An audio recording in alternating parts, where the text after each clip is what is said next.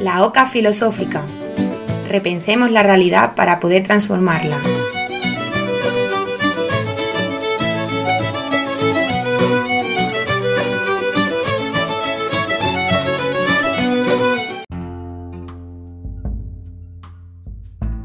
Bienvenidos y bienvenidas a La OCA filosófica, un podcast en el que trataremos de analizar la realidad política y social contemporánea desde el prisma, como no, de la filosofía.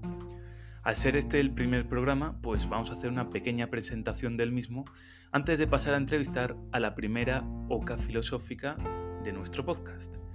Bien, lo que pretendemos es, a través de un formato de entrevistas, preguntar a las principales personalidades filosóficas del momento acerca de los temas políticos, sociales y filosóficos más candentes.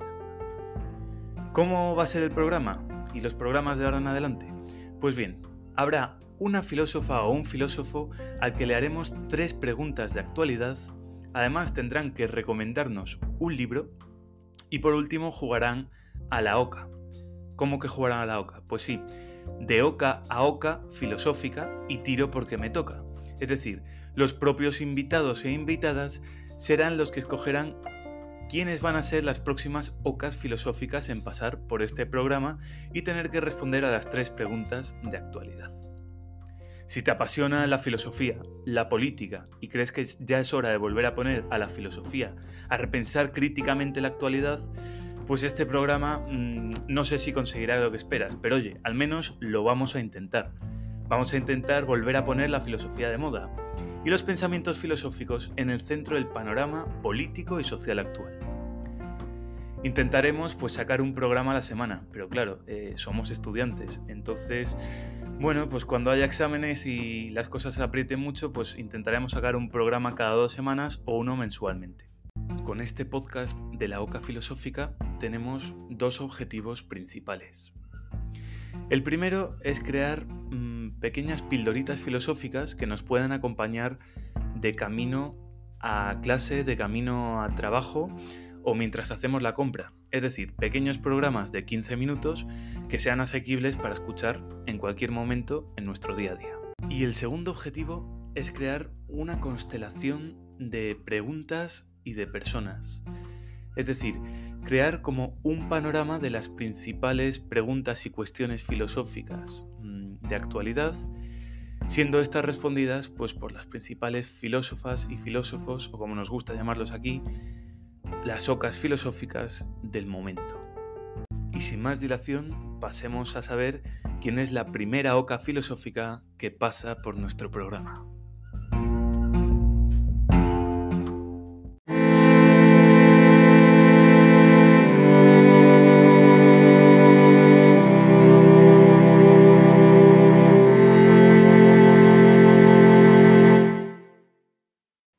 Pues estamos aquí con Carlos Javier González Serrano, licenciado en Filosofía por la Universidad Complutense de Madrid.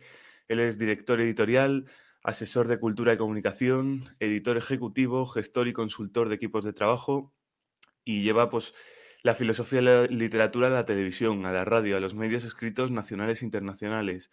Además de todo ello, es profesor de enseñanza media universitaria, conferenciante internacional director del programa de radio El vuelo de la lechuza en Radio del Círculo de Bellas Artes de Madrid y presidente de la Sociedad de Estudios en Español sobre Schopenhauer. Vamos, se podría decir que es eh, la señal perfecta, ¿no? La persona perfecta para decirle a tus padres que no te equivocas estudiando filosofía porque sí que tiene salidas. Bienvenido, eh, Carlos. Eh, muchas gracias, José Manuel. Encantado de estar contigo. Y muchísimas, muchísimas gracias pues, por ser la primera oca filosófica que pasa por este programa y, bueno, la primera persona que desde el primer momento ha mostrado la predisposición total para estar aquí. Gracias. Nada, es un placer formar parte de, bueno, pues de la difusión de la filosofía y te doy la enhorabuena por, por esta iniciativa magnífica. Muchas gracias. Bueno, pues vamos allá, vamos al lío con la primera pregunta. Estamos viviendo tiempos eh, vertiginosos, ¿no? En, en, todos los puntos de vista, ¿no? A nivel tecnológico todo avanza muy rápido, a nivel cultural, incluso a nivel moral. Entonces, eh, yo me preguntaba, ¿cuál es el lugar hoy de la filosofía? Y sobre todo, ¿desde dónde se debe filosofar? ¿Desde las cátedras, desde las universidades, desde los medios de comunicación, desde las calles? ¿Cuál es el lugar de la filosofía hoy? Bueno, José Manuel, en esto siempre soy muy contundente. El lugar propio de la filosofía creo que debe ser el espacio público. Y justamente porque es el lugar donde se da la cara y donde uno se expone al debate, a la confrontación y también al disenso. Es decir, lo público es el lugar donde comparecemos, donde aparecemos con y ante los otros. Y esta, pues es una de las características fundamentales de la filosofía que a veces se suele olvidar, y es que no calla ni se arredra, no tiene miedo. Y no fueron nunca quienes se dedicaron a su ceremoniosa tarea en pomposos despachos, pues quienes revolucionaron el mundo. No, no se puede esperar a que el mundo venga a nosotros para pensarlo, sino que hay que pensarlo mientras el mundo opera en y con nosotros, mientras nos envuelve en todas sus problemáticas tan, tan graves y tan diversas. Y si me puedo extender un, poquito eh, con respecto a esta pregunta que, me lanzas, yo no reniego de la universidad como institución, porque estos días está muy en boga esta, esta cuestión sobre la universidad. Yo mismo doy clases y conferencias habitualmente en universidades nacionales y sobre todo internacionales, pero sí soy muy crítico con su funcionamiento administrativo, que está muchas veces repleto de corruptelas, de amiguismos y de muy perniciosas endogamias que impiden que el conocimiento, en este caso el filosófico, que es el que nos interesa, José Manuel, pues cobre una necesidad mm, de pluralidad, una necesaria pluralidad, que es una nota fundamental de la filosofía. Y eso, añadido a que incluso la política se ha introducido en ella, en la universidad, creando más ruido y, muchas veces acercando a la universidad a una institución pues que cumple una función más de ascensor social que intelectual. Y aunque Afortunadamente estas vergüenzas están saliendo poco a poco a la luz, mm, pero bueno, ahora sin entrar en esta polémica que nos llevaría muy lejos, eh, afortunadamente la filosofía hace tiempo que dejó de estar encerrada en los muros académicos y creo que así debe ser. Es decir, los ultra especialistas que creen manejar el mundo desde sus despachos han cobrado conciencia de su absoluta inoperancia si no se funden en el ámbito público, es decir, si la filosofía no sale al ámbito público y la filosofía sin renunciar a su rigor, porque siempre tiene que ser rigurosa, debe tener entrada en todas las capas sociales. Y, si me permites una última nota sobre este asunto, solo hay mm, a quien le molesta o ven como una intromisión en su labor sagrada mm, este, digamos, descenso a lo público. Hay, hay quien, a quien le molesta, pero como digo, no son pocos los que hasta ahora pues no hace mucho renegaban de los medios de comunicación o condenaban cursos realizados en librerías o en centros sociales y ahora son los primeros que, cogen el teléfono para, participar en, tertulias de radio, de televisión. Y esto lo he defendido desde mis primeros años universitarios, José Manuel. Cuando yo ya estudiaba filosofía, incluso cuando era alumno, la filosofía no es privativa de un gremio o de una élite intelectual. La filosofía, como la química, la física, yo qué sé, las matemáticas, son patrimonio humano. Y en este sentido, eh, creo firmemente que deben existir figuras que permitan acceder a ese conocimiento. Y el acceso a la filosofía, contrariamente a lo que se suele pensar muchas veces, a las problemáticas a las que nos introduce, es muy sencillo. Es decir, cuando se transmite con pasión y con hondo conocimiento de la materia de la que se trata, en este caso la filosofía, la gente enseguida se interesa por la filosofía. Otra cosa ya es alcanzar un dominio pleno de un tema o de una cuestión concreta o de un periodo histórico, pero para eso ya existen las carreras universitarias, los másteres y los doctorados. Pero como te digo, José Manuel, la filosofía debe ser, y de hecho es, patrimonio de todos. Los profesores son fundamentales, tanto en, la enseñanza media como universitaria, pero la filosofía no acaba en el aula. Esto es muy importante. Más bien es solo el comienzo. Y es posible, diré más, y con esto acabo, te lo prometo, que, si desde hace ya tiempo algunos no hubiéramos decidido sacar la filosofía a la calle, habría desaparecido de la universidad, porque de hecho han desaparecido muchas facultades de filosofía en el panorama español universitario, pero está claro, no lo permitiremos. Esto no va a seguir así por la razón que te di antes al principio, y con esto cierro mi intervención en esta pregunta, que la filosofía nunca calla, nunca se arredra y siempre tiene razones por las que luchar, por sí misma, pero sobre todo por fomentar un pensamiento a la altura de, las problemáticas de nuestro tiempo, José Manuel. Claro, yo creo que, somos muchos los estudiantes que compartimos esa visión, ¿no? Que la filosofía ni debe ni puede quedarse solo en las cátedras. Es decir, que evidentemente pues una profesionalización de la filosofía pues tiene su sentido dentro de la universidad, pero sin embargo pues no solo no debe quedarse ahí, sino que no puede, ¿no? Porque la filosofía es tan intrínseca a la vida, pues que está en cada momento. Absolutamente. Y tan importante es eh, que la filosofía mm, esté en las calles y que la filosofía esté en nuestro día a día, pues que es muy útil también para los momentos duros, y aquí vamos con la segunda pregunta que estamos viviendo, ¿no? ¿Quién nos iba a decir hace un año pues, que íbamos a quedarnos eh, encerrados en nuestras casas durante tanto tiempo sin haber hecho nada, ¿no? Pues haber sido privados de, la libertad de salir a la calle sin haber hecho nada, eh, más que contraer un virus, ¿no? ¿Quién nos iba a decir que, esta revolución tan grande se iba a formar pues, de un año para otro sin, comerlo ni beberlo? Sí. Y, ahora nos preguntamos también desde la filosofía, ¿estamos aprendiendo algo de esta pandemia? Es decir, eh, ¿realmente estamos cambiando y nos está haciendo darnos cuenta de que hay cosas que estamos haciendo mal y que a partir de ahora podemos cambiar? ¿O no estamos aprendiendo nada? ¿Qué crees? Eh, bueno, es, una pregunta muy compleja. Yo al comienzo de la pandemia, ya por marzo de 2020, mm, publiqué un tuit bastante hiperbólico en el que comentaba que, pues que no me importaba tanto el virus propiamente dicho como las vergüenzas que una situación de pandemia sacaría a relucir. Y en efecto ese oráculo, si me permites que sea tan pretencioso, se ha cumplido. Es decir, hay mayor desigualdad social, índices de suicidio muy dolorosos, una sanidad pública que se ha visto mermada durante los últimos años al servicio de intereses económicos o la incapacidad política que es también vergonzosa para lograr consensos más allá de las polarizaciones a las que los dirigentes pues intentan inclinar a la, ciudadanía. Y en esto soy radicalmente pesimista, José Manuel. Eh, soy casi, se puede decir, schopenhaueriano.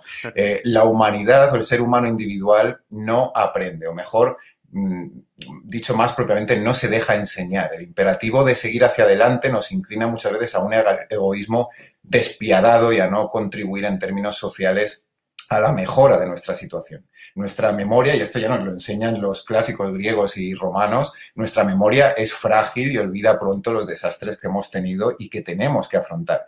Y además añadiría que no nos enseñan las circunstancias porque cada nueva generación cree llegar al mundo pues con sus propias problemáticas que no son las de las generaciones anteriores y en este sentido es precisamente donde se hace imprescindible un buen sistema público de educación pues en el que se deje ejercer a los profesores su fundamental labor y sobre todo puedan dedicarse a ella.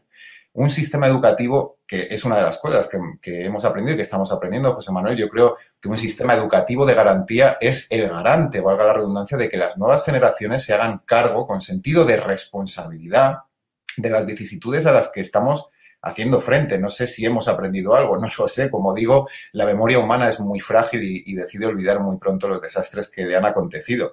Yo me inclinaría más a pensar que más que aprender, estamos desaprendiendo peligrosamente y sobre todo desaprendemos a observar con ojos críticos nuestro panorama sanitario, social, ecológico, político y educativo. Es decir, desaprendemos a contemplar con actitud crítica lo que los medios de comunicación, manejados muchas veces por emporios económicos, nos transmiten cada día. Y, bueno, pues por terminar con otra reflexión, eh, quizá no hayamos aprendido nada, pero sí debamos ponernos como imperativo precisamente el de aprender a no desaprender nuestra propia humanidad, es decir, nuestra capacidad para enfrentarnos eh, a los retos de nuestro tiempo con sentido de plena responsabilidad. Y en este sentido, estoy convencido de que toda acción es también política, incluso la más mínima. Todo cuanto hacemos alberga una, bueno, una significación social, un reflejo social, aunque la acción sea llevada en nuestra casa, en el ámbito de lo doméstico, como lo llamaba Aristóteles. Y, por último, termino casi con un titular, yo creo que hemos aprendido, por tanto,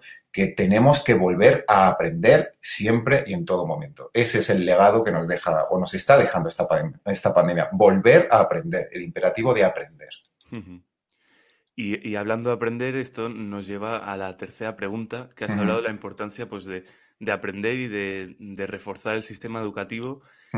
Y pues nos encontramos también eh, con una nueva ley educativa aquí en España, eh, del Ministerio de Educación, pues que una vez más deja a un lado la ética y elimina la asignatura de ética de cuarto de la ESO a pesar de las múltiples movilizaciones que hicimos eh, los estudiantes a través de Estudiantado en Defensa de la Ética, mm. a los que no nos prestaron apenas atención. Y no solo ya la asignatura de ética, sino la poca importancia que se le da a la filosofía en educación. Es decir, parece que está todo planteado de un modo muy utilitarista y que sea beneficioso para el sistema en, el que estamos, y sin embargo, eh, pues deja a un lado la reflexión filosófica y la mm. reflexión, por ejemplo, en torno a, la persona. ¿Por qué hay tanto miedo a la ética y a la filosofía en los gobiernos eh, cuando generan las leyes educativas? Bueno, es, un tema muy complejo, José Manuel. Eh, más que nunca en, tiempos de redes sociales, tecnocracia, intromisión constante en nuestra privacidad y, un bombardeo también incesante de noticias, yo creo que resulta indispensable que alumnos y alumnas de la educación secundaria obligatoria, de la ESO, lo que llamamos la ESO en, en España, cuenten con una asignatura que les invite a cuestionar su modo de vida y a pensar sobre aquellas convicciones que nos dan a cada minuto masticadas. Es decir, el ejercicio de la ética en la educación secundaria obligatoria no responde a ningún adoctrinamiento o a ningún interés alguno y eso es lo que le da valor. Es decir, más bien combate esos adoctrinamientos y su flagrante falta en, la enseñanza puede facilitar que el alumnado caiga pues, en muchos perniciosos dogmatismos que precisamente eh, están sujetos a intereses ajenos al propio conocimiento, intereses económicos, políticos, empresariales y, bueno, pues permite que se hagan escuchar antes que lo que debe primar en la enseñanza obligatoria, que es conocer por parte del alumnado y por parte del profesorado, pues alimentar la sed de este conocimiento. Y sobre la filosofía en general, la enseñanza de la filosofía en la educación obligatoria nunca lo ha tenido fácil, ni en la obligatoria ni en el bachillerato, porque el bachillerato recordemos que no es obligatorio. Pero eh, esto es probablemente debido, como comentas, porque se trata de una asignatura que no mira con ojos asépticos la realidad, sino que bueno, pues invita a ponerla entre paréntesis para que el alumnado cuente con estrategias y con herramientas intelectuales con las que pueda analizar con juicio propio nuestro mundo, que es cada día más complejo y es cada día más enrevesado. Y la ética pone a su juventud, a la juventud, frente a un insorteable espejo. Esto es fundamental, es espejo. No es que la ética enseña a pensar, porque pensar más o menos sabemos todo, sino que nos invita a hacerlo imperativamente, de manera imperativa. Los estudios de filosofía en la enseñanza obligatoria son imprescindibles y también insustituibles, diría más allá, por, por una razón muy sencilla, y es que sin una ciudadanía consciente de sus retos, de las dificultades que enfrenta, pues nos veremos abocados a generaciones futuras que estarán rodeados de todas las comodidades posibles, pero no sabrán, y lo que es peor, no querrán cuestionar su entorno o conocer cuál fue el origen de, esas comodidades que dan por sentadas, porque esto, José Manuel, nos afecta a todos como miembros de una sociedad, es decir, el sistema público de pensiones, la sanidad pública, la educación gratuita y universal, eh, todo eso se sustenta en un modo crítico de haber pensado en el pasado la realidad, que viene de muy lejos, desde la Grecia antigua, incluso desde antes, y son logros que se han conseguido gracias a la, a la sana disidencia que ejerce el pensamiento crítico. Y Termino también con una reivindicación, si me permites, que eh, creo que sin ética en la enseñanza obligatoria estamos abocados al servilismo absoluto de las generaciones futuras. Y esto no es porque sean menos inteligentes, los chavales de hoy son muy espabilados, aprenden no sé cuántas coreografías de TikTok y, no sé cuántas, mm, no sé, melodías y, bueno, este, memoria tienen, capacidad cognitiva tienen, pero no es porque vayan a ser menos inteligentes, sino porque no contarán sin la ética con los instrumentos intelectuales necesarios para ejercer la crítica, es decir, para ejercitar el discernimiento, lo que en alemán los alemanes del siglo XIX llamaban la Urteilskraft, la fuerza de juicio, el juicio crítico. Y, ya con esto termino, yo creo que no es cuestión de romantizar la educación en humanidades, ni mucho menos, eh, tampoco romantizar la ética, pero es que sin la ética el pensamiento de la juventud va a quedar expuesto a una absoluta intemperie y al, hostigamiento, a, ser golpeado constantemente por, por emporios económicos, por partidos políticos y por intereses muy plurales que pretenden hacerse con su favor y, lo que es más importante, también con su bolsillo.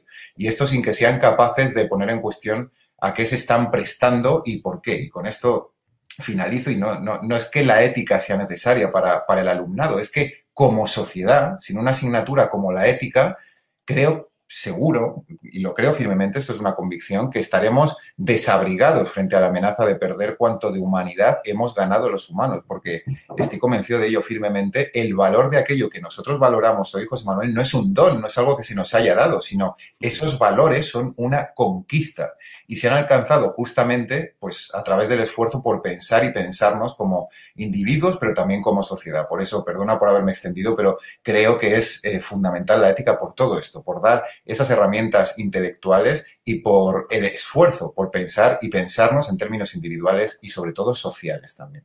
Claro. pues compartimos aquí en la OCA filosófica esa, esa defensa de la ética de la educación. Y ya, pues, por ir terminando el programa, las dos últimas pequeñas secciones. La primera es, recomiéndanos un libro. Bueno, pues, eh, bueno, podría recomendar uno de, Schopenhauer, pero, pero no voy a ir por ahí. Voy, voy a recomendar un, libro que es, es, bastante extenso, em, que es de Hannah Arendt, una de las pensadoras a las que más atención presto y a las que más he estudiado, que son los orígenes del totalitarismo, cuya bueno, última redacción.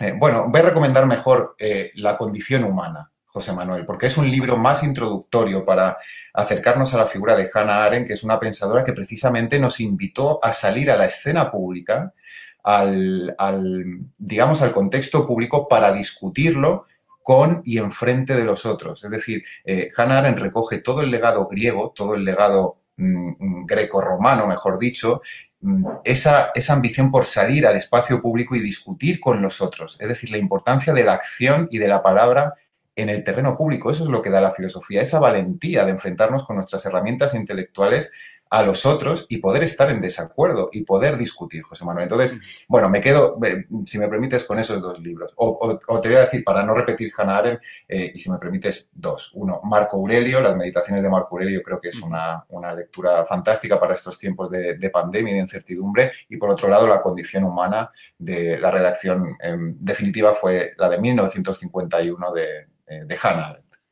Genial, pues muchas gracias. Anotamos aquí las meditaciones de Marco Aurelio, imprescindibles para, estas épocas. Y pues Hannah Arendt, la condición humana, ya quien se quiera introducir un poquillo más, los orígenes del totalitarismo. Y ya por último, eh, la sección que le da nombre al programa, de Oca a Oca y tiro porque me toca. ¿Quién va a ser la próxima Oca Filosófica que pasará por el programa. No sé si la próxima, pero en algún podcast pues estará. ¿A quién nominas para que esté?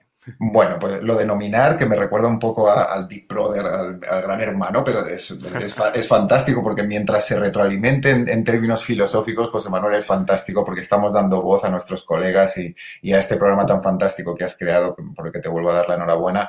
Y, sin duda por la relevancia de sus investigaciones sobre filosofía y psicología del aburrimiento, que es un tema apasionante y que hoy nos repercute muchísimo como sociedad, ya que estamos encerrados en nuestra casa muchas veces y nos enfrentamos a esa experiencia del aburrimiento, a la experiencia de la soledad, pues mi propuesta es la de mi colega y amiga Josefa Ros Velasco, que es doctora en filosofía y está muy comprometida con la función social de la filosofía y estudia en particular, como digo, la problemática del aburrimiento en nuestros días. Hace poco la entrevisté para mi programa de, la radio del Círculo de Bellas Artes y todo lo que dice tiene un sentido, una profundidad y una enjundia tremendas. Entonces, creo que José Farros Velasco puede ser una opción fantástica para hablar sobre los dilemas de nuestro tiempo y uno de los grandes dilemas, una de las grandes problemáticas a las que nos enfrentamos es sin duda el aburrimiento y por extensión o por, añadidura la relación con nosotros mismos en esos momentos de soledad.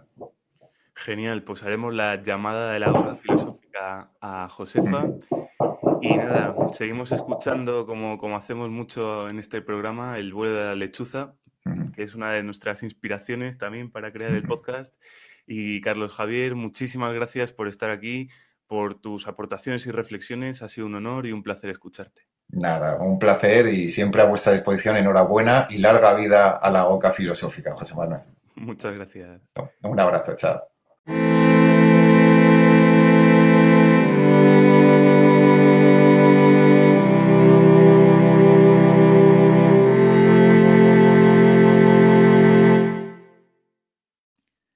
Esto ha sido todo por hoy.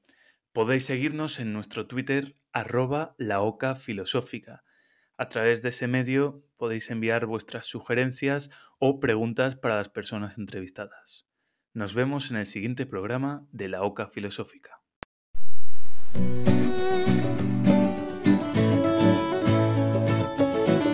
La Oca Filosófica. Repensemos la realidad para poder transformarla.